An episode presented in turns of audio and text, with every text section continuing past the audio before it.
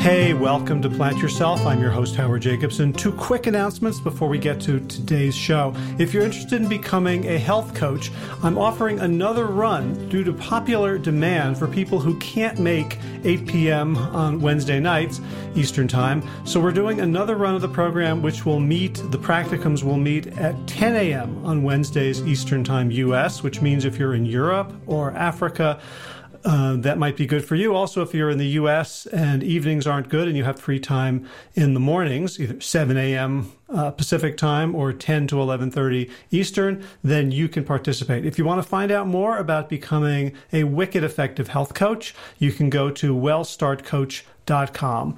Second thing is, if you're not aware of it, Josh LaJaunie and I have a book that is free on Amazon Kindle. It's called Sick to Fit. And if you just go to Amazon and search for Sick to Fit, you'll be able to download it for free and read it on any Kindle enabled device, even a phone, smartphone, tablet, computer whatever. All right, let's get to today's episode. This is the Plant Yourself podcast. I'm Howard Jacobson of plantyourself.com and wellstarthealth.com. This podcast is part of my mission to help you live an extraordinary and expansive life. So, as you might expect on the Plant Yourself podcast, we talk a lot about plants. But mostly I talk about plants in terms of their nutrient properties, their ability to heal us when we eat them. Things like broccoli, kale, potatoes, peanuts, you know, like ordinary supermarket and farmer's market types of foods. There are other plants, though, that are far less understood, at least in our modern Western culture. And I'm talking about plants that are considered around the world to be teacher plants, to have intelligence and to be able to drill down into us and help us heal ourselves. And these include the psychedelics, such as the psilocybin found in many types of mushrooms, uh, San Pedro, ayahuasca. And today I'm going to be talking with a couple of folks who use a plant that is native to West Africa. It's called iboga, I B O G A, and it's known around the world uh, for its ability to profoundly and quickly help people overcome very nasty addictions, including heroin. And with the publication of Michael Pollan's book last year, How to Change Your Mind, the study of psychedelics and the legitimacy of the study of psychedelics has taken a huge leap forward. So I, hopefully science will be able to validate and devise some best practices and create some safeguards around the use of these plants, which actually have been used safely, uh, medicinally, spiritually for hundreds, if not thousands of years by native peoples around the world. But, you know, if you want to get something into our Western paradigm, we've got to sort of tame it and control it a little bit. Anyway, today I talk with Amber Antonelli and Anthony Esposito. They run the Awaken Your Soul Retreat Center in Costa Rica, and they use um, Iboga, as a means of helping their clients and their guests heal from various kinds of trauma, not only from addiction, but from emotional abuse. Um, they describe the plant as a hunter for the truth, that it kind of goes into you, gives you what you need, shows you what you need to see and understand so that you can break past old limiting beliefs and dysfunctional patterns. And Amber and Anthony share their own personal stories of encounters with psychedelics, their profound healings from the emotional traumas of their own past, and their understanding of the spirit and purpose and intelligence of Iboga. It is a challenging conversation. I find it fascinating, and I hope you will as well. Two quick things before we get started. One, Kevin Davis and I are going to be holding another WellStart Coach Training Program. It's going to begin early November 2019. If you're interested, wellstartcoach.com. And second, Josh LaJaunie and I will be holding our very first in person small group retreat. And that will be in North Carolina the weekend of November 14th to 17th. If you'd like more information about that, just email me, hj at plantyourself.com. All right, let's get to it. Let's hear all about Iboga. Without further ado, Amber Antonelli and Anthony Esposito, welcome to the Plant Yourself podcast. Thank you. Thank Good to be you. here. Yeah, awesome. Thanks for having us. Our pleasure. Yeah. So first, we have we have to explain to everyone why we have a foreground and a background person. So Am- Uh, Amber, you're sitting on the floor because I, I can give the full because because of that. okay. It's a little, I'm I'm due in about Could be any three any- days. any Three days. now. So, um, Awesome. yeah. And for and for those for those of you who are listening and not watching the video, we got to see a, a beautiful pregnant belly, uh, just a, f- a couple of days or a few days away from giving birth. So you're Yeah. so you're on the you're on the floor in front, and Anthony, you're you're on the couch, Exactly. Yeah. Comfy Cool. couch. comfy couch. Yeah, d- don't smaller belly. Smaller belly. Right. Don't don't do what I did when uh, when my wife was in labor with our first uh, uh, our first one. She was in the like the jacuzzi tub at the birthing center, and I was sitting on the edge of the tub, and I kept complaining about how uncomfortable I was. Like, Ah. like that's a no no. No. Probably Yeah. Yeah. I'm- I'm hopefully he has enough sense to, to, to feel that one out. I do plan on blowing this horn a few times to make her laugh a bit, but we'll see how that goes. Yeah. Plans to blow the horn when, as soon as her head pops out. As soon as I see the head. Yeah. Okay, good. It's always good to have a plan.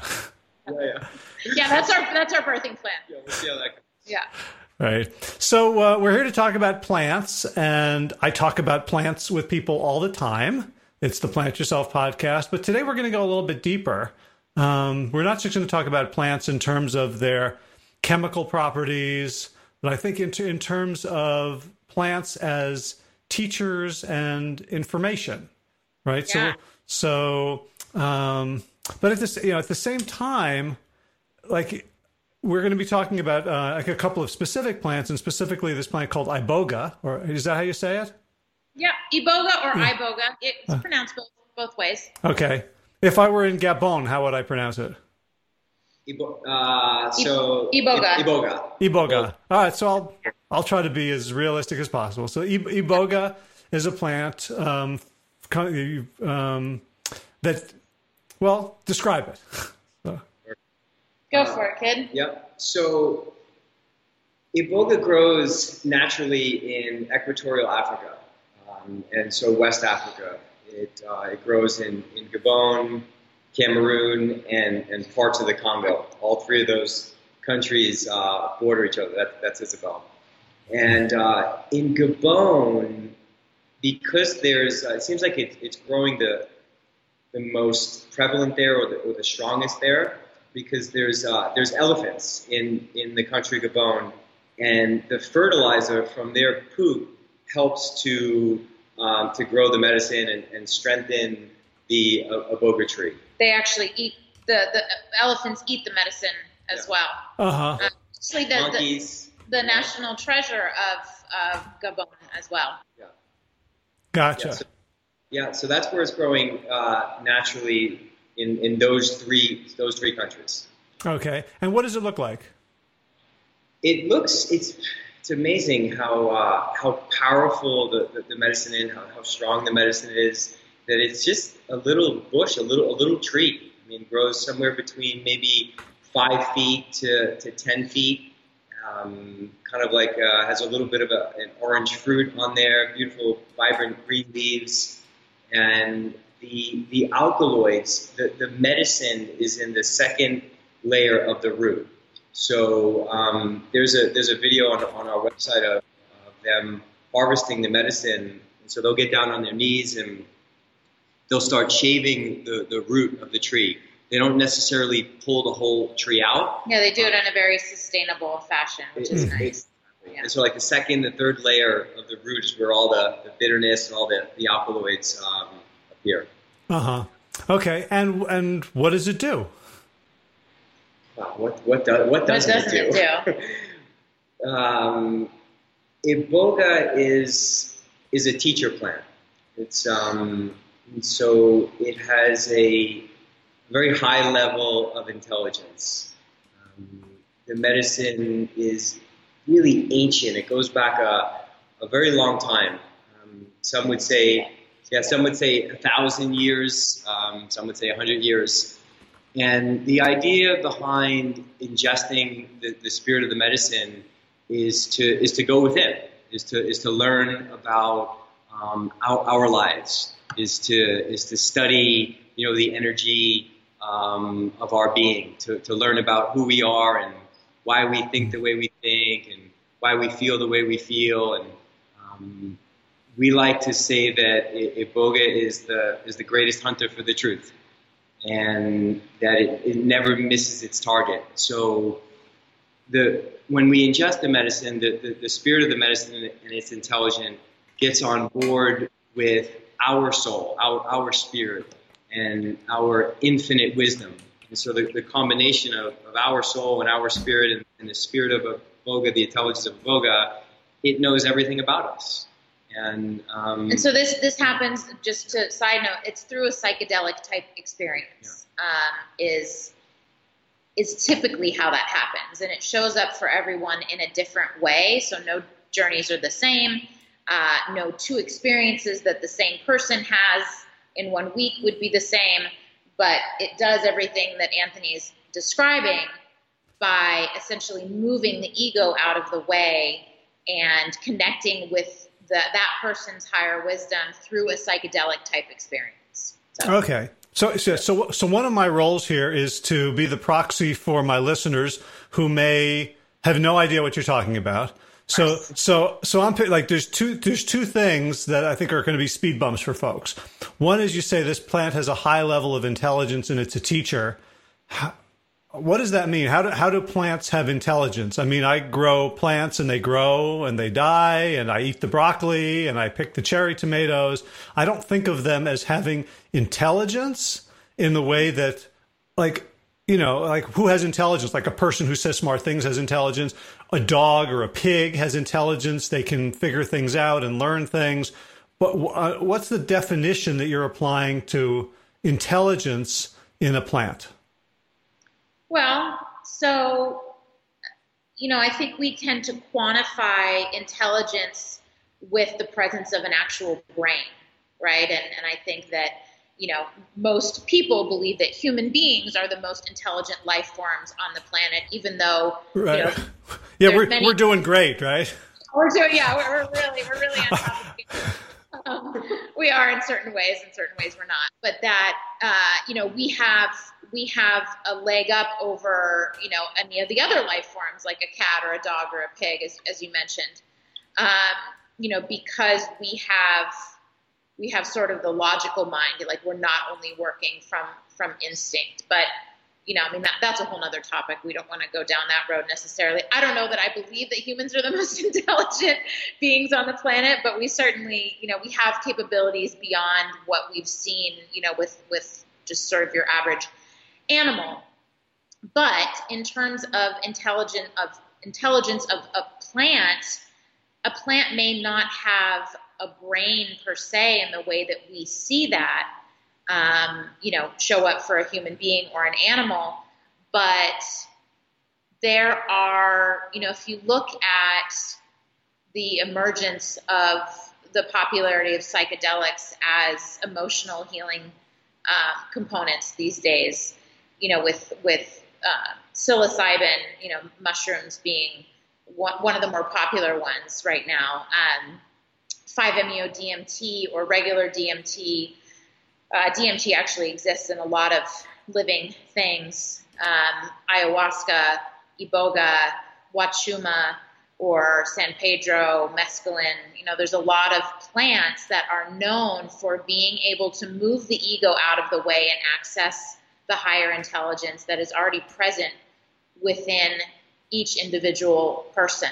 Um, you know, we tend to we have a, a, spirit that is that is our highest wisdom and then we have the ego that you know informs our decisions about you know brushing our teeth and you know making regular day-to-day decisions but it also is responsible for keeping us safe. So in our lives when we get wounded over the years as everyone does you know younger life trauma older life trauma just being out in the world working too much um, you know doing doing, you know, participating in addictive behaviors, et cetera, all of that is driven by the ego. So the plant intelligence actually connects with our own highest wisdom.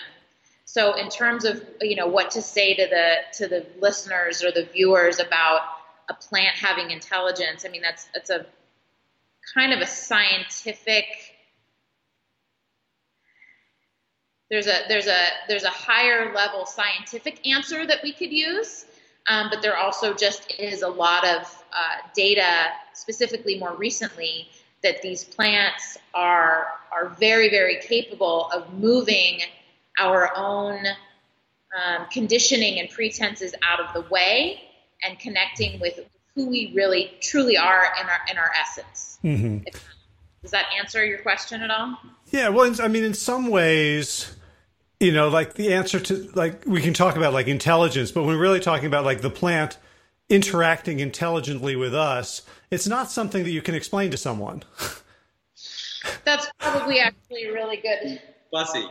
and, and Basi, B A S S E, means uh, truth in, in Bwiti, in the, in the tradition where, yeah, where the medicine is coming from. So, it, exactly. Yeah. How, how, do you explain this is a, a personal experience? Right. And, uh, that, you know, and also if we're, if we're, you know, I am my ego, right? In, in terms of the way I function in the world. So to um, if you tell me there's something else beside the ego or I can quiet the ego, then I'm like, well, who the hell am I now?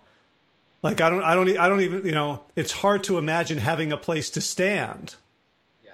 Well, but so think about when you, you know, when you decided to make the shift from the old lifestyle that you were living um, into into this new lifestyle and being of of um, being aware of how you're treating your body and how you're interacting with the foods that you eat. And I'm assuming some of the thoughts that you think. I mean, you know, that the wellness goes much further than just the food that we put in our body, right? It's a very holistic process. Sure. So, you know, when you decided to make that transition for yourself, for your family, there was a piece of you that was feeding you information saying what what the way you're living right now is not is not really working. There's a better way. I sense that that probably wasn't coming from the ego. I sense that was coming from a deeper place inside of you that was saying, you need to search for a way that's going to actually help you live this life to the fullest. And that is really where we receive people that that come to work with us because they know that the way that they're living, whether it be with anxiety, depression, maybe they want to change their diet. We have a lot of people that come to us working on just living a more full life. They're not necessarily working only with trauma and PTSD and you know all of these things that so many of us suffer from. Maybe they just want to fine tune and take their experience, this life experience, to the next level. That's coming from a place deeper within them than the ego just telling them, you know, well, this is what I should be doing. It's coming from a knowing that's within us. Does that make sense? Yeah, and it's and it's still hard to believe in, right? Because the ego wants to take credit for everything. Yeah. Right. right it, yeah. Right. So in a, in a sense, there's a there has to be a, a, a leap of faith into some other state of consciousness than the ego. Of course. Absolutely. Right. Yeah. You, you have to you have to be willing to to to put the ego in the back seat, so to speak. The idea is not to kill the ego. It's no. not to destroy it. It's not to um, dissolve, dissolve it. it. You know, there's a lot of spiritual teachings that that um, that espouse that that we're trying to disintegrate the ego. Anthony and I specifically don't don't believe that. We think that the we ego need, is need the ego. Yeah, we, mm-hmm. we need it, and and so it's a healthy balance. But yes, you do have to be willing to put the ego aside to absorb, um, you know, whatever information may be coming through. But I mean, listen, the bottom line is that we have people that say, and this is not just people that work with us. This is sort of an overall, an overarching um, consensus that you can receive 10 years of psychotherapy in in one night working with this medicine, and in ways where it actually reprograms your subconscious mind, whereas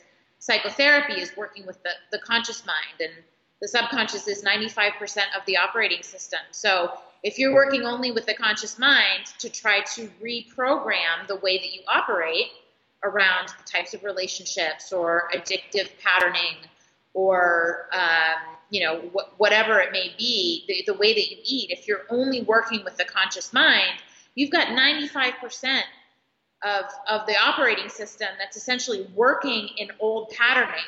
Whereas plants like iboga, ayahuasca, and all of these other medicinal plants will work with the subconscious to actually start to remove some of those grooves. Mm-hmm. All right. So before before we get into how that actually works and what it does and what the evidence is and what you guys do, um, it'd be it'd be useful for for to introduce our guides. Like you guys have both have, you know, journeys, life journeys of of wounding and recovery. So I think it'd be it'd be useful for for uh, my audience to kind of get to know you a little bit. Can you each do a, a couple minutes, um, you know, introduction to yourselves? Yeah, totally. Want start? Yeah. Um, so for for me, well, I think like anybody, the the, the wounds started re- early on. I mean, wounds can start when we're in the, the, the mama's belly. Um, but for me, it was uh, as a young child, it it was, it was sexual abuse. So sexual abuse from from my stepbrother, and um, and a long story short, that, that that caused a lot of trauma in my life. By the by the time I was you know 15 or 16 years old, they had me on uh, antidepressants and anti-anxiety medication because I was starting to get really angry. You know, as I was starting to get in touch with my feelings as a, as a teenager, you know, I started punching holes in the wall, and um, I was mm. I was angry, very angry. I was I was lashing out. And did you did you connect it to the sexual abuse in your mind, or was it just? At the time, no. Uh, at the time, I, I, neither did anyone around him. Yeah, no one because, thought there was something else going on. Just like yeah, I, and Go ahead. Yeah, so it's like a- Anthony's wild and out of control, and we got to sedate him somehow. And that, that was it. I Which mean, is very common. Nobody yeah. nobody really looks deeper into what's happening with kids. They just want to put them on medication. Yeah, anyway. yeah. No, no one knew. No one knew what was going on. And and for me, the only outlet that I had was was sports. I was a really really good baseball player, and and going onto the baseball field was the only place that, that I felt safe. Like hmm. I felt okay, safe here. This is a game that I enjoy. I'm good at. I'm getting recognition, and I feel well protected. And um, and so I put all of my energy into into playing sports, and um, and sometimes that could be of, of, of a fault to to somebody when you're putting all your energy into something, all of a sudden that collapses. What, what do you have? And and so for me, you know, it led to I think that my childhood led to a lot of self-destructive behaviors led a lot, uh, a lot of anxiety and, and self-hate and um, just being uncomfortable in, in my own skin. And that was really the, the bottom line for me. I, I, just did not feel comfortable. I wanted to run from everything. Uh, I, I, never really understood what it was like to uh, to be in touch with my own feelings and, and to really know who I am. Mm-hmm. And it wasn't until my early 20s that I, I let the cat out of the bag and I, and I told my family what had happened but I essentially just dropped a bomb in the living room and then um, and then left and then took off took off with, with, with my life. And the the turning point for me was in 2007. So I'm, I'm 43 now. going to be 44 in a couple of days. Uh, when I was about 32, I overdosed on GHB with uh, a best friend of mine at the time, and uh, unfortunately, Justin didn't make it, and I did, and and from from that point, some something. And what, what did you overdose on? Uh, GHB. Back in the day, they called it the the date rape drug. Um, yeah. It was an accident. It wasn't something they were using on a consistent no, yeah, it was, basis. It was um, a, it was a, a, very tragic accident. But from, from that from that point is when things really started to, to shift for me. Um, because for like I said, for the longest time I was completely uncomfortable and uh, heavily sedated on antidepressants and anti-anxiety medication. And but when that happened to me, um, it was kind of like an existential experience, and I just wanted to. After spending seven or eight days in the hospital, I just wanted to be out in nature and uh, climb Camelback Mountain. This happened in Phoenix, Arizona, and ride my mountain bike and swim.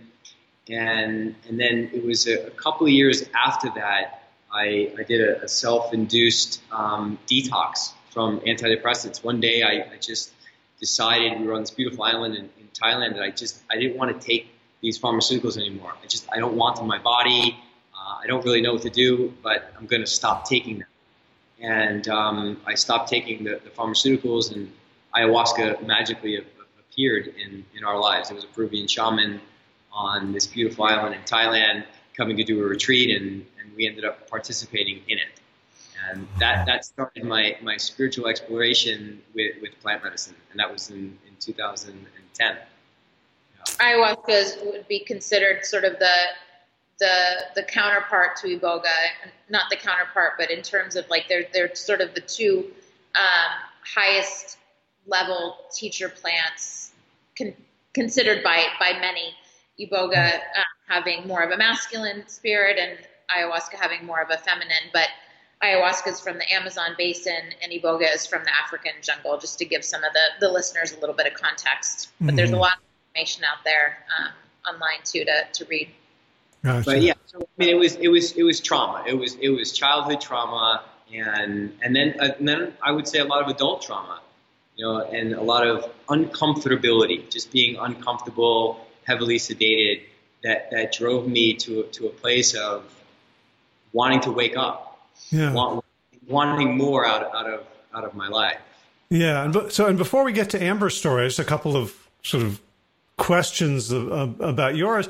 Um, I mean, the story is like from for the, the, untrained ear is okay. You had this bad thing happen, and then you were put on lots of drugs, and then you got off the drugs and you started taking drugs, right? So, so kind of like you know, yeah. distinguishing between you know natural plants and things like you know. So for me, I'm listening. I'm like you know, the tragedy, and this happens all all the time to lots of people is that they are drugged with antidepressants or anti-anxiety meds and to to dampen symptoms without ever being given guidance on healing on on how do you actually live a life that in which these things have happened and in which these thoughts and constellations of emotions and sensations constantly come up. And and then you like the story wasn't you got off the drugs and then you went into 20 years of psychotherapy until you understood yourself right? The, th- the, the story was this other drug came and did something positive and generative for you that the other drugs did not do. Yeah so the, the way that, that, that i see it is the, the plant medicine is not a drug I mean, the label drug i guess it's just a, a label but mm-hmm. like Phar- pharmaceuticals are drugs, and, and the street makes drugs. M- Mother Nature make, makes plant medicine. And I know somebody could say, oh, well, well uh, heroin comes from, from a plant. Yeah, well, opiates or, or, or the, um, the poppy, the, the, the, heroin plant, is, is actually, you, you can use it in acute situations that somebody might need if they're in severe pain. Um, in, a, one, in, a, very productive way very for productive a short way. period of time. Exactly. But once the, the street gets their hands on it, or the pharmaceuticals companies get their hands on it, and they can make it, they can synthesize the, the, the drug and get people heavily addicted to it, then it's, it's a whole a whole nother ballgame. So my point is is that um, there's there's drugs, pharmaceuticals, and then and then there's there's medicine, mm-hmm. and the the medicine like that that iboga here, this is not highly addictive at all. so, some this is this is actually a schedule. Not even remote, not, not remotely even addictive. Like like going to injustice takes a, a lot of courage, a lot of time, a commitment um, to to uh, to put this in your mouth. Whereas like a street drug, a pharmaceutical, if they got you hooked on them, it's just like you're taking them like like candy. There's no way on on on Mother Earth's God's green earth that, that we could take this like candy. There's absolutely no way. Um, the, the, re- the, reason being, I'll just interject yeah. here for a second. The reason being because drugs dampen the symptoms, right? So they dampen the, the, the, the pain. They, they, they dampen the way that we feel. They put a blanket over things. This brings everything to the surface. So everything that you try to run from, that you don't want to look at, that you have been trying to suppress or trying to deny, comes up so that you can understand it and learn how to transform it. Whereas when you're taking drugs, you are you're yeah you're masking the pain and of course in my younger years i used psilocybin and lsd and, and mdma you know a lot of these um, uh, medicines that are being used for healing in healing modalities now in a party type fashion mm-hmm. but first of all they're not meant that way and then iboga specifically since that's the, the basic topic is not something that you take for fun well, it's just simply it's not fun. I mean, it can be fun. There can be really beautiful times during a journey, but it is absolutely not a recreational experience. No, it's not recreational. But yes, it, it, the medicine can be cheeky, like the, the spirit of the medicine. Mm-hmm. But something very interesting is with, with pharmaceuticals or street drugs, typically your tolerance goes up, up and up and up, so meaning that you, you need more of the antidepressant, you need more of the anxiety medication you need more of the cocaine, you need more of the, the opioid, uh, whatever it is that, that, that, you're using. With, with Iboga, your tolerance drops. So you need less and less. Like, so for us as, as practitioners, a, a small amount of medicine is, is all I need to be able to conduct a, a ceremony. I don't need to take heroic doses or large doses to, to conduct or, or, or operate or to even learn something about your your yeah. own life. And the reason being yeah. is because the more cleaning you do, so let's let's use food for an example, since that's something that you can relate to and a lot of your listeners can relate to.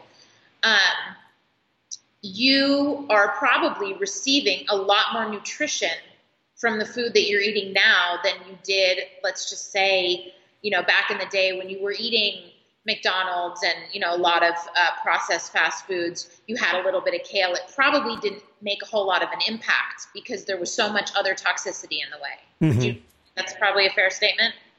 Maybe not a scientific one, but do you know what I'm saying? Yeah, that when when you're good at um, integrating something, you need less of it to get the effect. Yeah, sure, but but yeah, also the the, the mental mm. and emotional and and phys- physical body is more clean. Mm. Like for us, mm. you know, iboga is not just um, for the mental and emotional body, the mind. It's it's also mm. for the physical body. It's a huge reset. I mean, it's been it's been known to um, help with diseases like Parkinson's. I mean, helping the the gut um, do a reset. You know, it it really um, detoxes the body on on all types of of levels. And so, um, yeah, to Anthony's point, you need less of it because things are cleaner. Yeah. Is it is it like when I clean my office and it's been it's it's been months, then I have to do a huge effort. But if I clean it every day, then I just have to do a little bit. Yeah, essentially. Yeah, and, and be, yeah. yeah, and that would definitely be the case for people, um, you know, who, who do decide to take this journey to work with different types of, of um, you know, altered states of consciousness, which is essentially what these plant medicines do. They alter our state of consciousness. And, you know, if you do it once in 1975 and then you don't do it again until, you know, 2019, there's a lot of time for toxicity to build up. If you do it on a more consistent basis for a time period, and really work with the information that you're receiving and you integrate that in terms of changing your behaviors, changing your relationships, changing the way that you treat your body, um, changing you know addictive behaviors, etc. Then then there's less cleaning to do all at once. Just to your your mm-hmm. point of that, that metaphor that you just offered. Okay. But going back to what you saying, it, it, does make sense that, that drugs are separate than, than medicine. Yeah, like uh, the way that the pharmaceuticals advertise drugs. I mean, this there's so many drugs out there that, that are, are doing the reverse effect. And I'm not saying that, that all of them, some, some people might need a specific um, enhancer of an SSRI, but for, for the most part, the, these medications are, are used to, to suppress emotion and feeling. You just lost me. Sorry, the cat. Sorry. There we go. That's all right. My, my, listener, my listeners mostly love cats. Yeah. yeah perfect. Good. Perfect definitely happy. but yeah, I mean, those, those like pharmaceuticals or street drugs, most people are taking them to suppress, to not feel. Whereas like iboga and these other mm-hmm. plant medicines and psilocybin and fungi, mushrooms, or people are taking them to, to feel. Right. To really Yeah. Humans. So before before we get to Amber's story, there's just a couple a couple more threads I want to follow. Um, you know, you you mentioned that the iboga brings everything up to the surface that you had otherwise, you know, that you're either repressing with your own internal, con, you know, emotional constructs or with the pharmaceuticals. when I hear that, I get a little bit worried that it's going to be some sort of like est Tony Robbins thing where like it's going to like some people are not ready to face everything, right? Agreed. Agreed. So what's the difference? You know, what's the difference between iboga and some you know chest pounding guru who's going to break through you know all sort of psychically violently breaking through all your barriers and cleaning you out? That's a good question. So one, one thing is certain is that when when you have Tony Robbins, for example, pounding on your chest, he's telling you something on on what you should be doing with your life or how you should be doing it, uh, or whoever the guru is. And this we is, think he's amazing. No, Just a, side, a sidebar. He's wonderful. Like, yeah, yeah, we love him. Yeah. yeah. Whoever the guru is, whoever the, the, the teacher is, whoever is telling you, the therapist, whoever's psychoanalyzing you, is telling you that you need to live your life this way. You need to do this to feel this. Okay. The other way is is if you ingest the medicine, then you tell yourself what it is that you need to do. So you become your own healer in essence, because each one of us as human beings are, are our own healers. You've healed yourself through through food and through nutrition and using exercise. your intuition, knowing right. that that's something that you needed to do for yourself, right? So I, I, I think what happens is is working with medicine, and, and the medicine is not for everyone either. I mean, not not not everything in this world is for everybody. We're not here to tell the whole world to take iboga. I, I, I thought that when I first started working with it six years ago. Oh, the whole world needs to take this, but I don't I don't that approach at all because the whole world is not ready for it, and it's just not for, for everyone. Um, but the idea is is to to ingest the medicine and to wake up inside and to learn about yourself and to, and to really feel the experience and to really connect to your own power and know that you have the ability to, to heal yourself if you have wounds, uh, or you have the ability to make things happen in your life for you, not for somebody else telling you how you should live.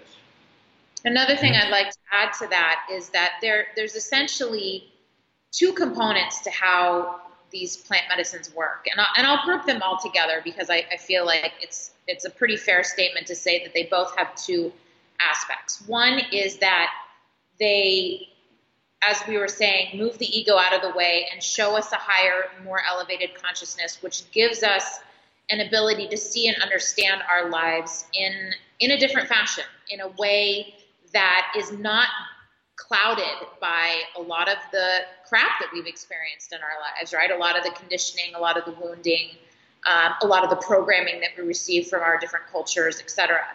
Uh, so then we have the opportunity, once we leave that experience, to take the wisdom that we've learned and implement it so that when our mother reacts to us in a certain way or says something and we want to react in a certain way that we've reacted our whole lives, we actually have now the understanding of saying, okay, well, you know what? I don't need to react that way because if I do, then I'm just going to perpetuate this relationship in the way that's not really working for either of us. I can see now if I respond in a different way, I can start to make changes, right? So that's coming mm-hmm. from the conscious mind and an, and an awareness that was given to you, like from Tony Robbins. Tony Robbins says you should do X, Y, and Z. That's in the conscious mind, right? So you go, you know, same with Eckhart Tolle. All of these teachers, right? This, this, these understandings come from a conscious awareness. Then the other way that these plant medicines work is that they actually go into the subconscious, as I was referring to before, and begin to rewire the way that we behave. They rewire the way that we think. Uh, hmm. Iboga, um, although there are not a lot of clinical trials or a whole lot of scientific information, it can can rewire the neuroplasticity in our brain.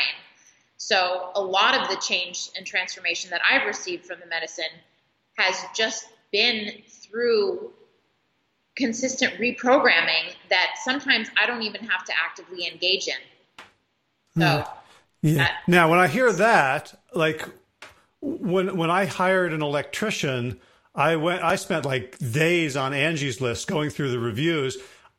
There has to be a lot of trust to to let a substance rewire your brain, because I think there's there's a lot you know a lot of people that I work with are are very competent. They're they're sort of type A's in their own lives. They've made the decisions. They've done the things, and the idea of giving up control is terrifying. Totally. Well, I mean, you're absolutely right, and and it, again, you know, to Anthony's point, this medicine is not for every person, and we will definitely see the people that have trouble giving up control in the ceremonial space will have a lot of a fight. And you know, my mother, for example, is is very very into spiritual teaching. She is very open minded and awake. She believes in what we do. She loves what we do. She will not take the medicine because she's terrified of losing control. So. Um, I myself have been an, a devout control freak in my life, and um, I'm a recovering control freak. I don't know that I could say I'm fully recovered, but um, there there is a huge amount of trust that needs to happen. But if if this experience, or you know, whether it's iboga or whether it's it's another um, you know consciousness elevating process that calls someone, if it calls you, then someone is they're they're willing to, to start to loosen the control. Some people that are listening to this are going, there's no way on God's green earth I would ever do that. And it's not for them, and that's okay. But for sure, there's probably a lot of you that are saying that. But for sure, th- this, we have seen transformation in people in one ceremony that, that is absolutely unbelievable.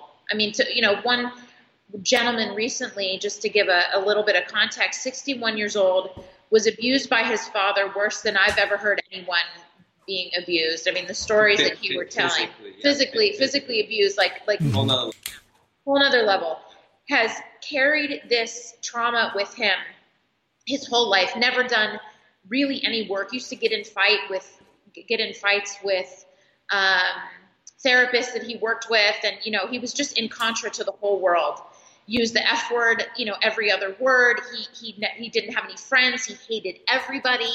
He found Iboga on YouTube. Joe, Joe Rogan. Joe podcast. Rogan podcast. Came down to see us a few, well, I guess a month ago. Yeah. Did one ceremony. Didn't even do the second one.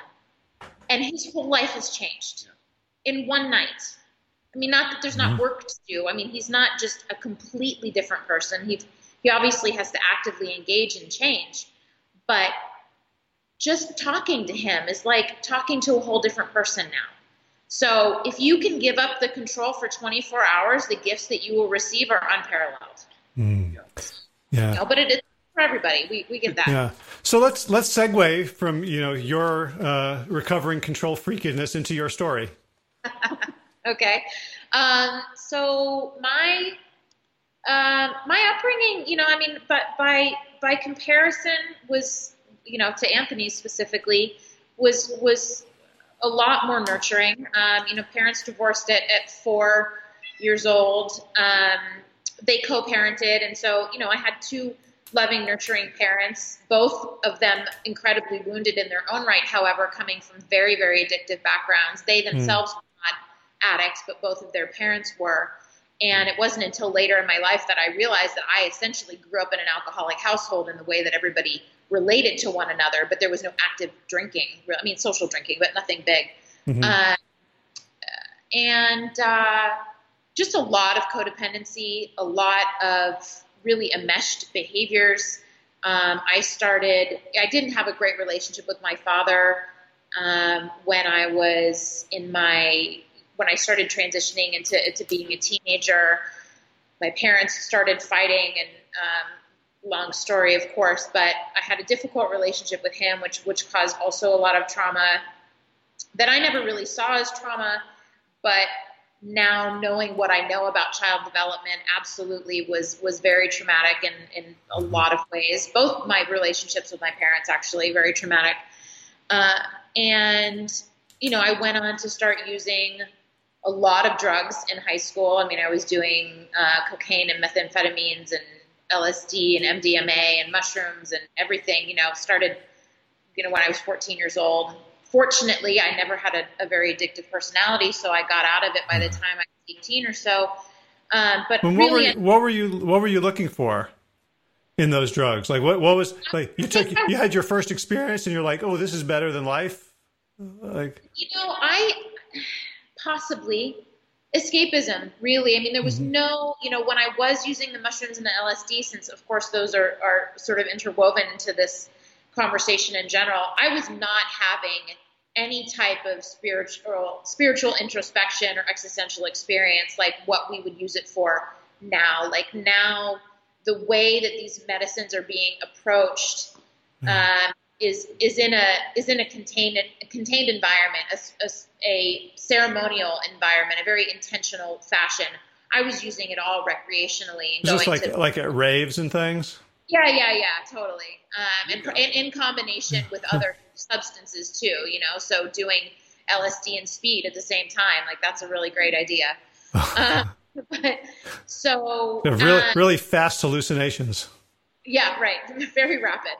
Um, and yeah, just you know, from from then when I did stop using, you know, just really unhealthy relationships with with friends, with men. I was always rescuing people. I was, you know, always finding mm-hmm. wounded, you know, wounded people that needed, you know, a strong rock uh, to take care of them, and you know, that was essentially what what uh, got me into the relationship with Anthony was that you know he was. Mm-hmm he was a wounded soul and I could save him. And, and basically, what that fulfilled for me was the the the lack of space or, or need to look at what was really hurting inside of me because I surrounded myself with people that were right. more wounded than I was, quote unquote. So right. Well, you you were the fixed one. You didn't you didn't have an obvious trauma. So it's like, yeah, I know I, I know how to play that game.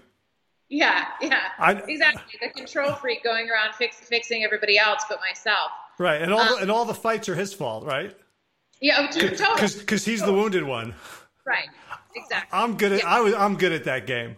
Yeah, yeah. A lot of people are really good at that game. A lot yeah. of people, and so, um, yeah, when you know he he did the self-imposed detox uh, when we were in Thailand and we found ayahuasca, I I went along just to check it out. I mean, I wasn't looking for any healing because God knows I didn't really need it, right? Sure, so, sure.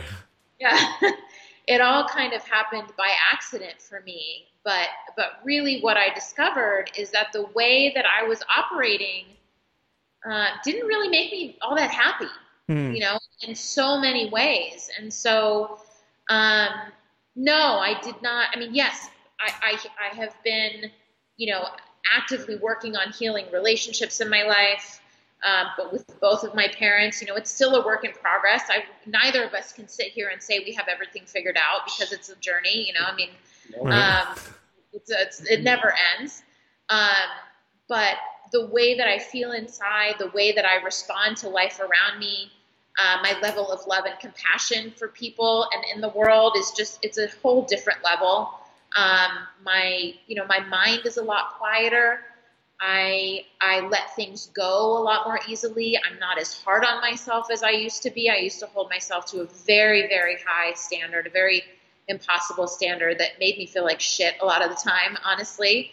Um, and so, you know, my healing, I would say, has been a little bit more subtle and a bit more gradual than than some. Mm-hmm. Um, but as I was saying before, it feels sometimes like a much slower reprogramming of the subconscious than it has been like these huge aha moments of transformation that that a lot of people that we work with get. I mean, a lot of people that uh, suffer from addiction come to work with us, but that is certainly not the only um, the only type of profile that we receive, but it is a very, very powerful way to reprogram the the mind. My my journey with this process has been different, but nonetheless um, not not any less profound. I would say in terms of the how I feel before and after I started on this path. Mm-hmm. And you know, you said, make it was an accident that you came along. I'm, I'm not sure that you believe that. No, no, not at all. I feel like this is absolutely work that I was called to do, but in terms of like I was never the one seeking it out. You know, again, I've sort of I'm sort of in the background, like holding things up and you know being the support system, and and uh, you know Anthony went out and, and paved the way, um, mm-hmm. and you know a lot of people that come to work with this medicine are called. They they get they get the calling from it. They you know they hear a podcast or they see a video or they read a book and they go, oh, there's something about that. I need to learn more. And then they go and they find out more information and then they they come and they do the medicine. For me, it was sort of accidental. He started working with it, training with it, and I went mm. down to visit him and thought, okay, well, you know, might as well give it a shot. And then little by little, um, I just I started receiving so much from it that it couldn't be denied. And now, you know, the the the experience of seeing people really seeing the the courage, the courageous, heroic people that that come to create such huge transformation in their lives and really be a witness to that. I mean, Anthony and I we create a healing space for people. We don't consider ourselves the healers. Like, I'm not going to heal you if you hmm. wanted to come work with this medicine. That's not my job. It's your job to heal you, and it's the medicine's job to help show you part of the way. But you do the work. And so, you know, for us, it's incredibly gratifying and humbling to be able to see so many beautiful people from all walks of life that really just want a better quality of life. You know, I mean, I imagine the, the clients that you work with around food, you know, I myself have been uh, a chef for 25 years. And, and after working with ayahuasca initially, um, almost 10 years ago, was when I changed my, my approach to food completely to, to a holistic approach. And the, and the type of food that, that we offer through my culinary business uh, is very much from that source. It's very much from that place. But you know, to, to yeah. So ha- has that changed your view of plants? Like, okay, so you've got this iboga and ayahuasca and these other psychedelics that have intelligence. Do you now look at like broccoli and spinach and carrots and peas as having maybe not the same type of intelligence, but of having intelligence that that we interact with? I never really thought about it that way, but I will say that I definitely feel like that that's a possibility. I mean, there's there's there's a fungi that's and I'm so terrible with statistics, um, but that's underground in Oregon. It's like 60 miles square or something that has an intelligence. Like it's a whole nother mm. level. Um, that's not something that I think about directly, but I will say in terms of looking at plants as really being a, a, cornerstone of a healing modality Absolutely. I mean, we I uh, my culinary business transitioned to a very plant forward concept, not plant. You know, we're not plant based exclusively, but very plant forward, and just really using food directly from the earth to nourish our bodies, just like the the plant medicines. You know, using plants to, using medicine directly from the earth to nourish our mind, body, and soul. I feel that they're very um, that that's that's key for me, and it was in elevating my consciousness. The cat is very. Oh, time for dinner. The yes. that elevating, you know, my consciousness. It was impossible for me to go back and eat in a different way. I mean, I, I always I, I grew up eating relatively healthy, but really beginning to understand food happened for me when hmm. when um, I started elevating my awareness around consciousness in, in general. So um, I, I wouldn't I wouldn't say that broccoli doesn't have intelligence. I mean, who am I to know? Like, why why couldn't it? You know. All right. So I, I, want you guys to describe, you know, as best you can, the the experience that someone would have coming down. And I know you can't talk about the individual mm-hmm. inner experience because that'll be titrated for each for each person. Uh, but you know, just kind of what what they would expect. But before that, you mentioned that there's not really scientific studies on iboga. Um, five years ago, that would have been true of psilocybin, ayahuasca, DMT, but all of a sudden, with like MAPS and um, you know people like Tim Ferriss putting a lot of money and Michael Pollan writing a book and like the shift even in the last three years about the acceptability of of psychedelics by the psychiatric and uh, psychological communities is like is there an effort to to su- submit to subject iboga to scientific inquiry? Is it a sense you know at, at some level or does it feel like it would be it's sort of disrespectful to the spirit to to redu- reduce it, you know, to uh, to a randomized trial? Right. No, um, disrespect to the spirit. Well, so one thing to note is that ibogaine is one of the 12 alkaloids that is present in in the full iboga root, and so historically speaking, and currently, that has been used for um, opiate detox. It, you know, it can detox someone from a 15 year heroin addiction in 24 to 48 hours with very little withdrawal and very little. Um, I mean, you'll have physical symptoms in terms of reactivity to the medicine itself, but in a, in a very, very easy fashion. Will you just just push her away? yeah. Um, yeah, I find the carnivores are often the loudest in these discussions anyway. Right, right. She she wants to speak up about plant, she, she plants. Yeah, um, so there have been clinical trials done with ibogaine, and they are currently doing some at what is it, New Hampshire? Um, University of Maryland and I think Johns Hopkins University are, are doing. Okay, but those are those are still like controlled substances, right? Like you can. Ibogaine. I mean, I don't know that ibogaine is considered a controlled substance. It has been. It's still yeah, not.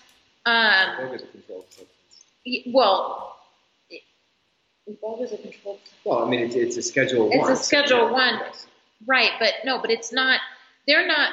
Um, they're they're pushing to to do to make ibogaine legal for drug for detox. drug detox in in the states, and so okay. part of the purpose of these clinical trials mm-hmm. is to show its efficacy, right? Okay. And there have been studies done with iboga and the brain, it's just not a very widespread and not a lot of um, knowledge that's easily or information that's easily available. We have a, a, good friend who is a clinical psychologist that has uh, some really interesting information, but by comparison to so many other things, there's not a lot of it out there. Mm-hmm. And I mean, indigenously, are the tribes interested in people doing clinical trials with iboga? Probably not. No, they're not. I mean, they're, they're not really. They're not really interested in. In the medicine, yeah. Sorry. Um, no, that's okay. Yeah, the the energy that we're feeling, they're not really interested in, in the medicine coming out of the, the, the jungles of, of Gabon. Some, some so than, than others, yeah. but yes, it is sacred to, to that yeah. respect.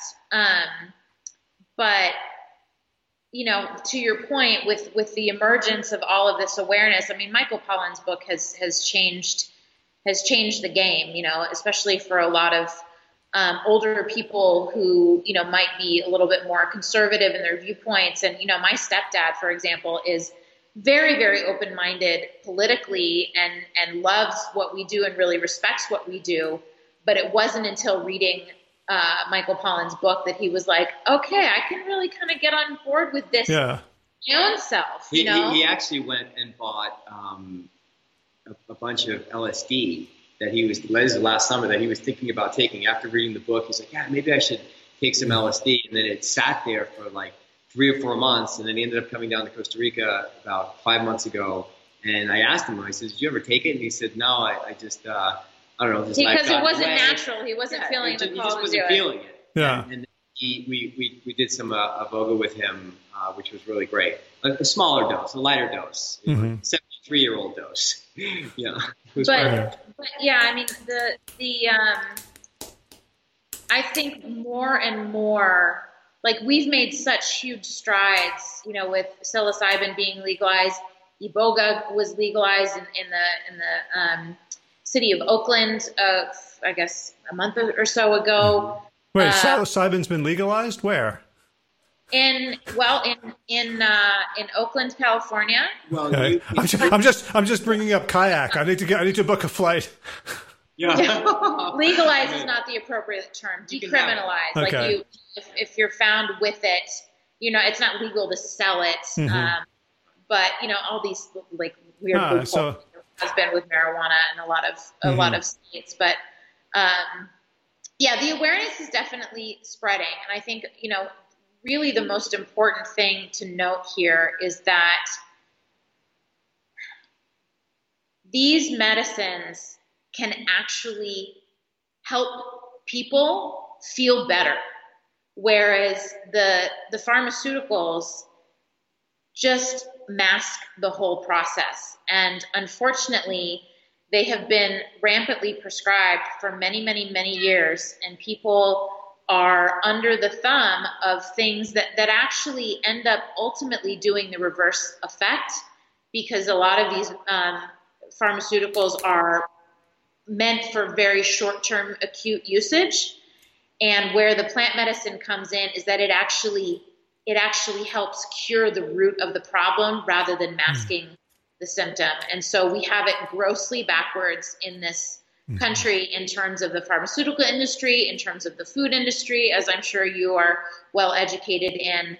You know, we need to start nourishing ourselves from the inside out rather than using band aids to help ourselves, quote, feel better for a short period of time that doesn't really impact um, anything on any real level for the long term. And so I think that more and more people are waking up to that, which is why you see the surgence of people like Tim Ferriss and Aubrey Marcus and Joe Rogan and you know Michael Pollan, you know, talking about these things.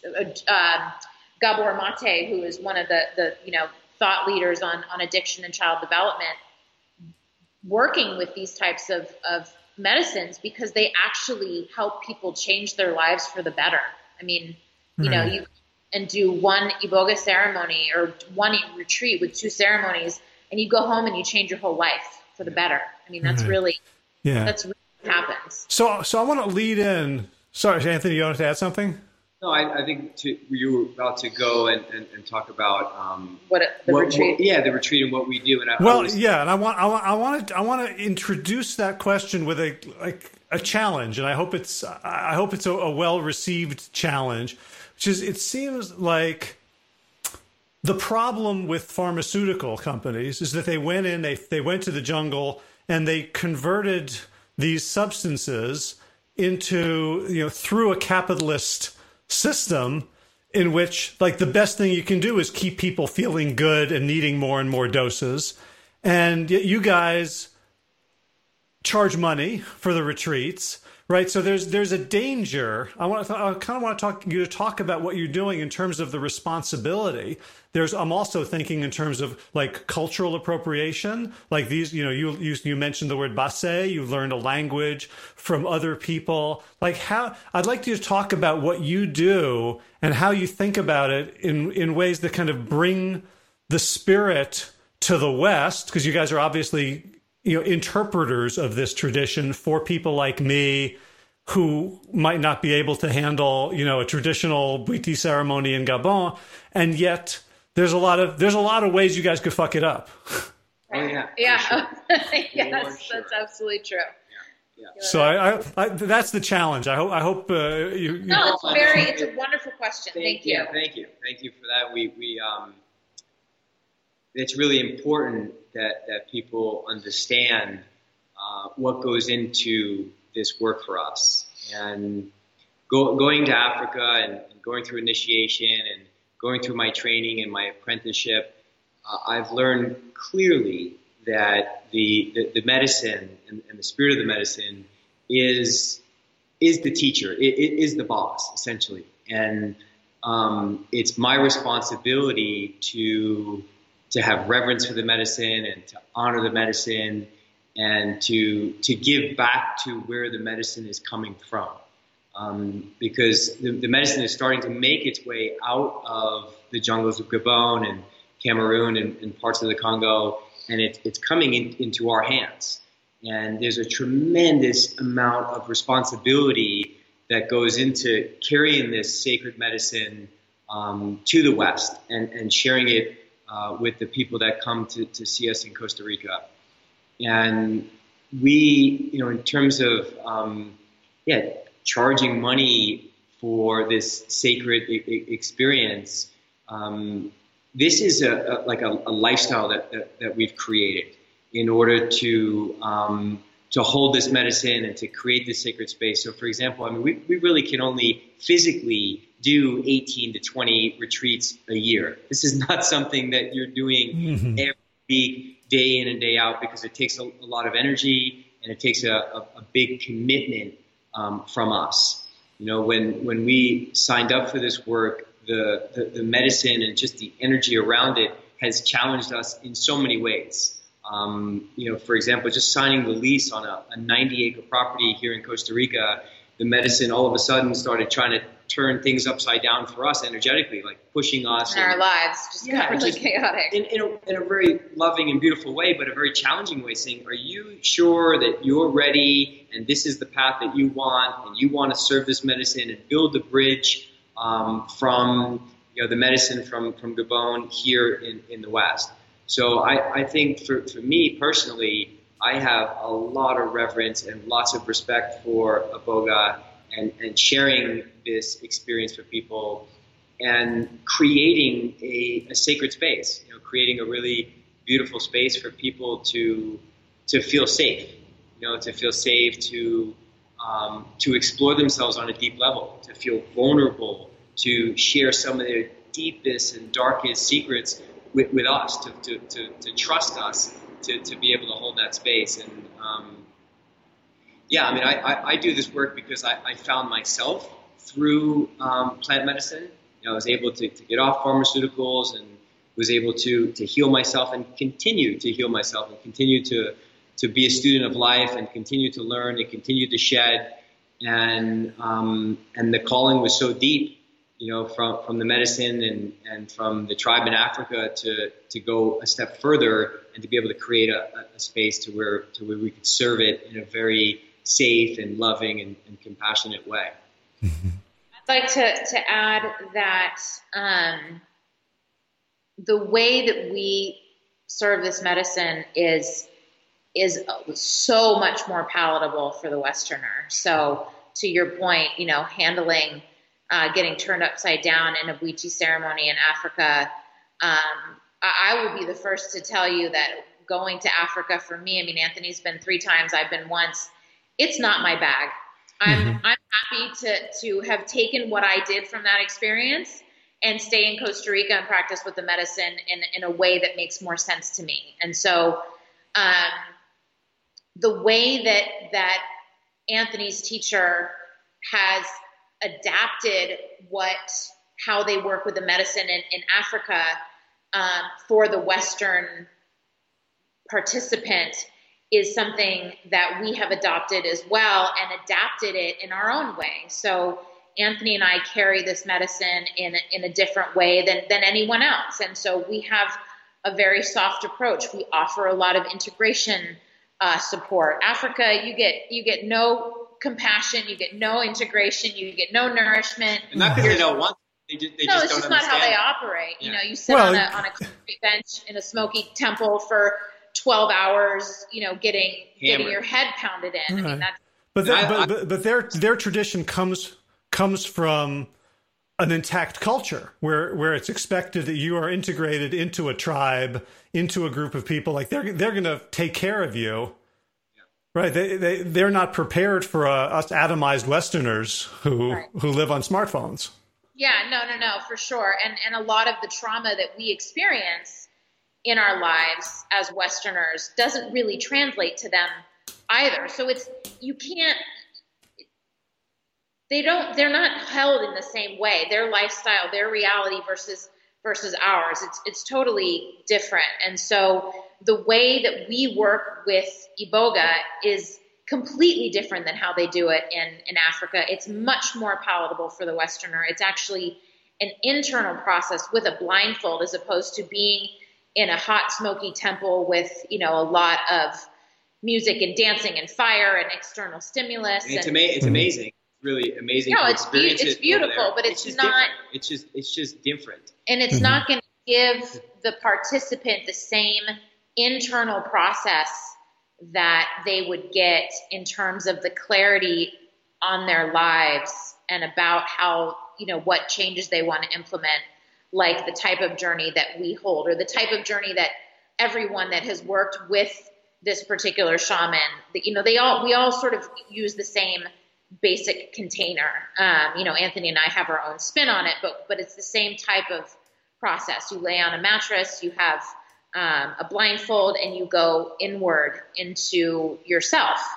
And you know we take this this um, responsibility very seriously, and our job is to provide the safest space possible for people. And you know, we don't take it on from an egoic perspective that people are coming there and we need to heal them. We we take it on from the place of wanting to make people as comfortable as they possibly can be from every, everywhere from emotionally comfortable to comfortable in their rooms. Like we have a beautiful, beautiful property that is very um, nourishing with nature.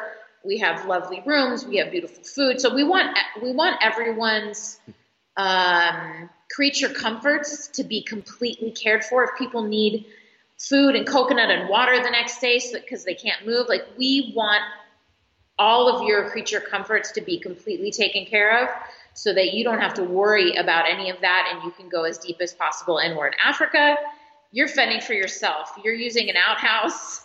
you're, you know, you're you're getting attacked by mosquitoes. You're, you know, sitting up on a bench all night. Like there's no. It's very very hard to let your guard down, and our goal is to create an environment where people feel safe to completely let go. Did that answer your question? Was there anything about your question that we didn't yeah. address? It had a few parts to it. No, I think I think uh, I think you answered it. Uh, yeah, I just uh, wanted to just add one one more, um, mm-hmm. maybe yeah, maybe many more. I don't know, but uh, in terms of the, this path with, with, with the medicine uh, re- requires a whole lot from, from us. Like re- requires us to do our own work, our, our own self inquiry, and it continues to challenge us on, on, on many many levels. And um, yeah, for sure. And so and, and test us like you know, are you sure that you you, you want to, to do this? And um, I've seen many people you know come into this this path or this environment and be like, yep, thanks a lot. Um, this is you know this is not for me. You know, people, we have people come on that want to train or apprentice and learn the medicine, learn how to hold space, and within months you see them just getting worked, you know, on an energetic and psychological level, um, just really pushed into their own stuff. And um, so, yeah, I mean, it's, it's, it's a lifestyle that we've created. It's a path that we've created. Um, but it, it's not an easy one on an energetic. No, we do it. We do it because it's so gratifying to see yeah. people actually feel empowered to, to make changes in, in their lives, and and uh, you know, the beautiful thing about this medicine is that it's not something that you need on a consistent basis for a long period of time. You know, definitely depending on how much you're working with, how much trauma, how much PTSD, you know, how much conditioning. You know, some people some people can change their whole lives in one retreat. Like we just mm-hmm. spoke to a gentleman that we worked with a few years ago whose life was never that he, he did one retreat and he he he changed everything about his life and now he's doing amazing he has not come back for what we would call a tune up since then uh-huh. we also worked with a young woman who did four retreats in a you know in a three month period who was that um, let's see Oh. Yeah. So, you know, the, the, but she also probably won't need to work with the medicine for a very long period of time. So it's not something that yes, it, it, it's definitely an investment financially, you know, resources involved, but it's not something that you need to work with consistently over and over and over and over again in order to receive a lot of benefit. Everybody's mm-hmm. different. People will get a huge amount of benefit from one ceremony and decide not even to do the second one because everything is so clear for them that they feel like they got everything they needed. And then some people, you know, will will come back, you know, in a few months or they come back once a year. I mean, it's really everybody's path is different, but it's not something that you need to work with often in order to receive a lot of benefit. There's typically a, a, a lot a lot to integrate with with iboga. Mhm. With, with all of these uh, types of psychedelic experiences, there- there's a lot to integrate. But iboga specifically seems to hold on to us or, or stay with us for a longer period of time. So essentially, it has, for lack of better terms, a longer shelf life. Mhm. Months, months after the experience, we're connecting with people, and people are like, "Holy shit! Like, my God, I'm getting this wisdom, I'm getting this clarity, this epiphany. This is starting to fall out of my life. This is starting to, I'm starting to attract this uh, into my life." And months and months, even even some people, you know, years after you know one retreat, two two uh, two ceremonies with uh, iboga. So, all right. So let's let's end with you guys telling us how people can find you. Yeah. Um, yeah, so our website, our, our, our uh, retreat is called Awaken Your Soul. We are in Costa Rica. Um, Dot, awake- dot co. Yeah, awakenyoursoul.co.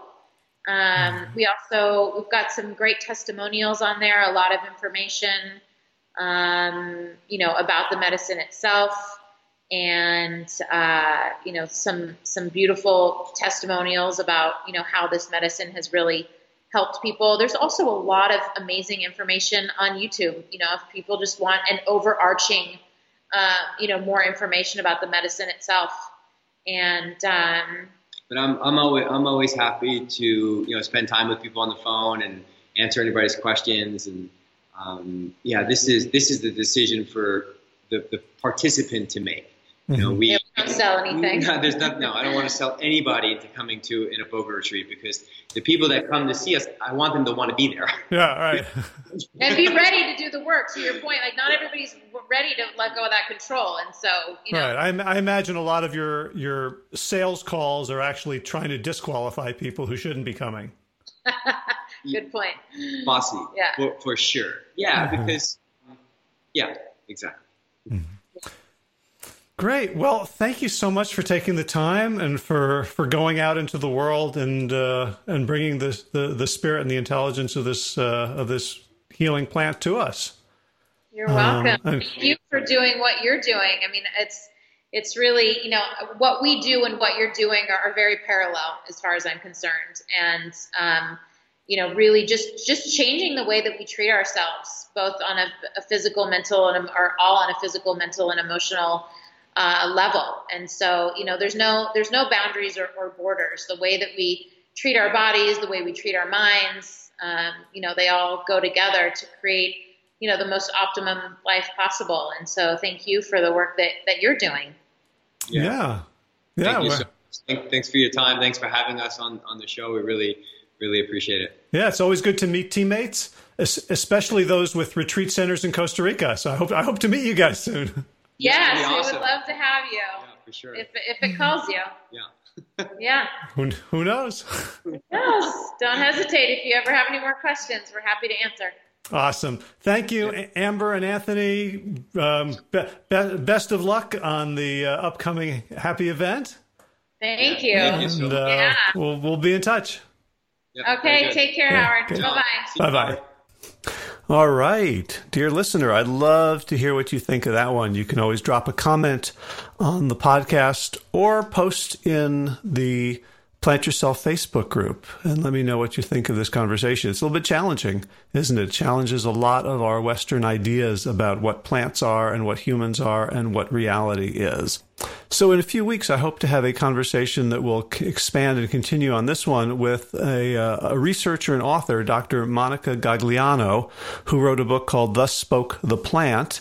And it's also a, a look at plant human interactions and the idea that she uh, defends and promotes in her scientific research that plants actually have consciousness, intelligence, and can make decisions and can sense and communicate with each other. So uh, hang on to your hats.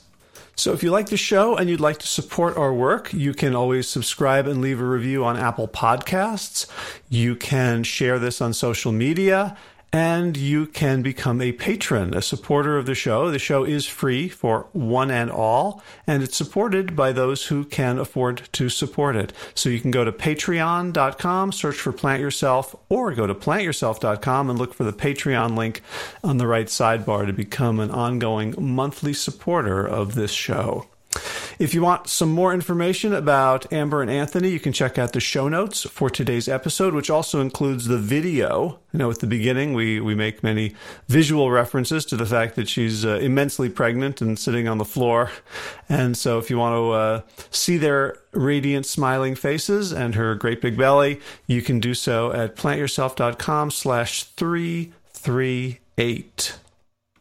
So I think you're going to enjoy many of our upcoming shows, including um, Benjamin Alter on Healing from Within. Ray Martin, a crusty old man, old man skin and bones. I met him through the Missing Chins Run Club. He is a, a fascinating and hilarious character. You're going to love meeting him and discovering his tale of healing heart disease through plants and becoming a runner in his later years. Um, after that, we're going to talk with uh, Carly Assay, whom I've had on the show before a long time ago. He created the documentary Unsupersize Me, and he's back to his old cinematic tricks with a whole bunch of new ones. Um, and so we talk about what's been going on in his life and how he continues his plant based, healthy advocacy. Um, through through the form of video, and uh, we're also going to talk with Gwyn Whitaker, who is the creator of Green Fare Cafe, Green Fare Organic Cafe in Herndon, Virginia, a whole food plant based restaurant that actually gets better reviews from meat eaters than from the vegans who are looking for the uh, the usual vegan junk food. So uh, fascinating conversation there as well. In garden news, the grapes are tantalizingly close to being ready, and we have finished um, the eggplant harvest. I've been making a wonderful Asian eggplant over rice dish that I got from uh, Kathy Hester's slow cooking, slow cooker vegan cookbook. Um, it's uh, zero oil, uh, low salt, low sugar, and just delicious. In running news, I think my feet are back. I managed to, to go to 15 miles on Sunday at the Tobacco Trail. And while my stamina is not so great, I certainly have a lot of cardio to catch up for. My foot was not hurting, and it felt really good to do 15 miles, which I did in uh, in cahoots and in solidarity with the Missing Chins, who who announced Labor Day weekend as as our as our weekend of doing the grind of, uh, of doing some extra mileage. So uh, thank thank all my Chin brothers for the, for their support as well. And while I'm on to thanks, let's thank Will Ridenour, who created the theme music for this show, Sabali Dawn, the Dance of Peace. Check out Will Ridenour hour.com for more of his beautiful West African kora music. Hey, West Africa is the theme of today's show. And of course, thanks to all of you Plant Yourself podcast patrons.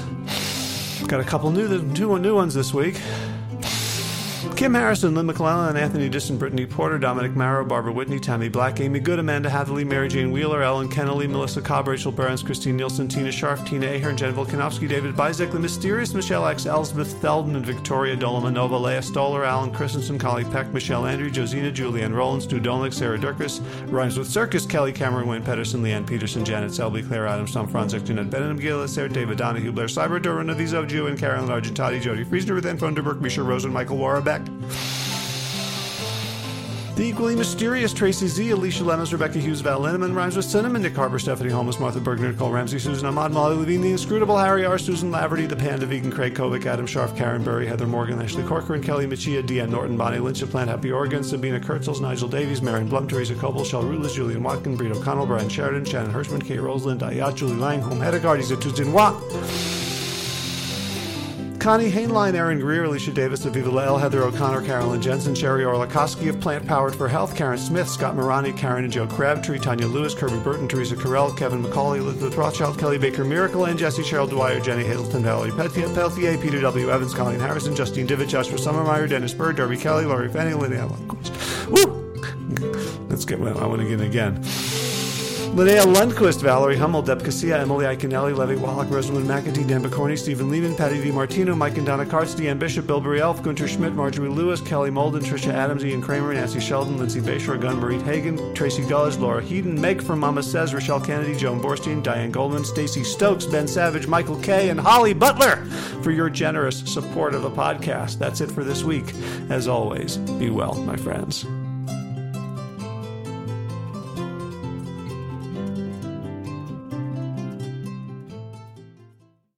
So, if you appreciate the Plant Yourself podcast and would like to help support the mission of the show, there's a few easy ways to do it. One is to just go to wherever you get your podcasts and leave a review. Let other people know about it. Give us some stars, give us some love. And that really helps us be found by more people. Something else, of course, you can do is let someone know about this podcast. Someone uh, who you think would benefit, send them maybe a couple of episodes that you think would uh, pique their interest, or just uh, ask them to subscribe in general. And third, you can join arms and become a patron, a financial supporter of this show. You may have noticed that there's no advertising in the show and it's free for everyone and it's supported, paid for by those who can afford it. So if you would like to make a one time contribution or an ongoing monthly pledge, you can do so at plantyourself.com slash gift. All right, time for thanks. Thanks to Will Ridenour for allowing me to use his beautiful song Sabali Dawn, The Dance of Peace. You can find more of Will's music at his website, willridenour.com. And of course, thanks to all of you Plant Yourself podcast patrons.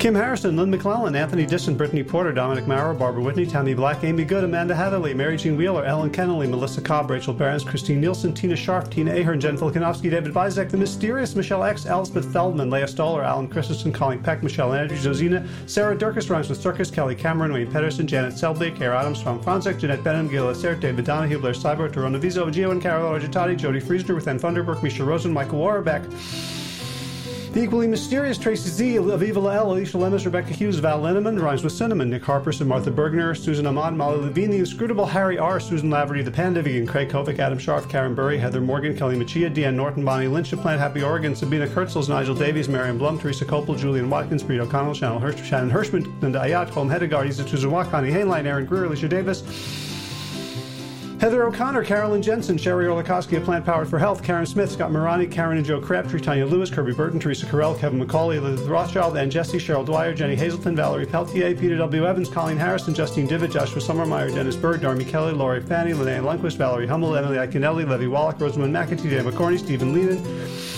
Patty DiMartino, Mike and Donna Karts, Deanne Bishop, Bill Brielf, Gunter Schmidt, Marjorie Lewis, Kelly Molden, Tricia Adams, Ian Kramer, Nancy Sheldon, Lindsay Bayshore, Gunn Marie Hagen, Tracy Gullidge, Laura Heaton, Meg from Mama Says, Rochelle Kennedy, Diana Goldman, Stacy Stokes, Ben Savage, Michael Kay, Holly Butler, Diana, David Hughes, Connie Rogers, Claire England, Sally Robertson, Param Ganchi, Amy Daly, Brian Tourville, Mark Jeffrey Johnson, Josie Dempsey, Karen Schmidt. Pamela Hayden, Emily Perryman, Olga Sidorowska, Allison Corbett, Richard Stone, Lauren Vaught of Edible Musings, Aaron Hasty, Sean Owen, Sagar Nayak, Erica Piedra, and Danielle Roberts for your generous support of the podcast. That's it for today. As always, be well, my friends.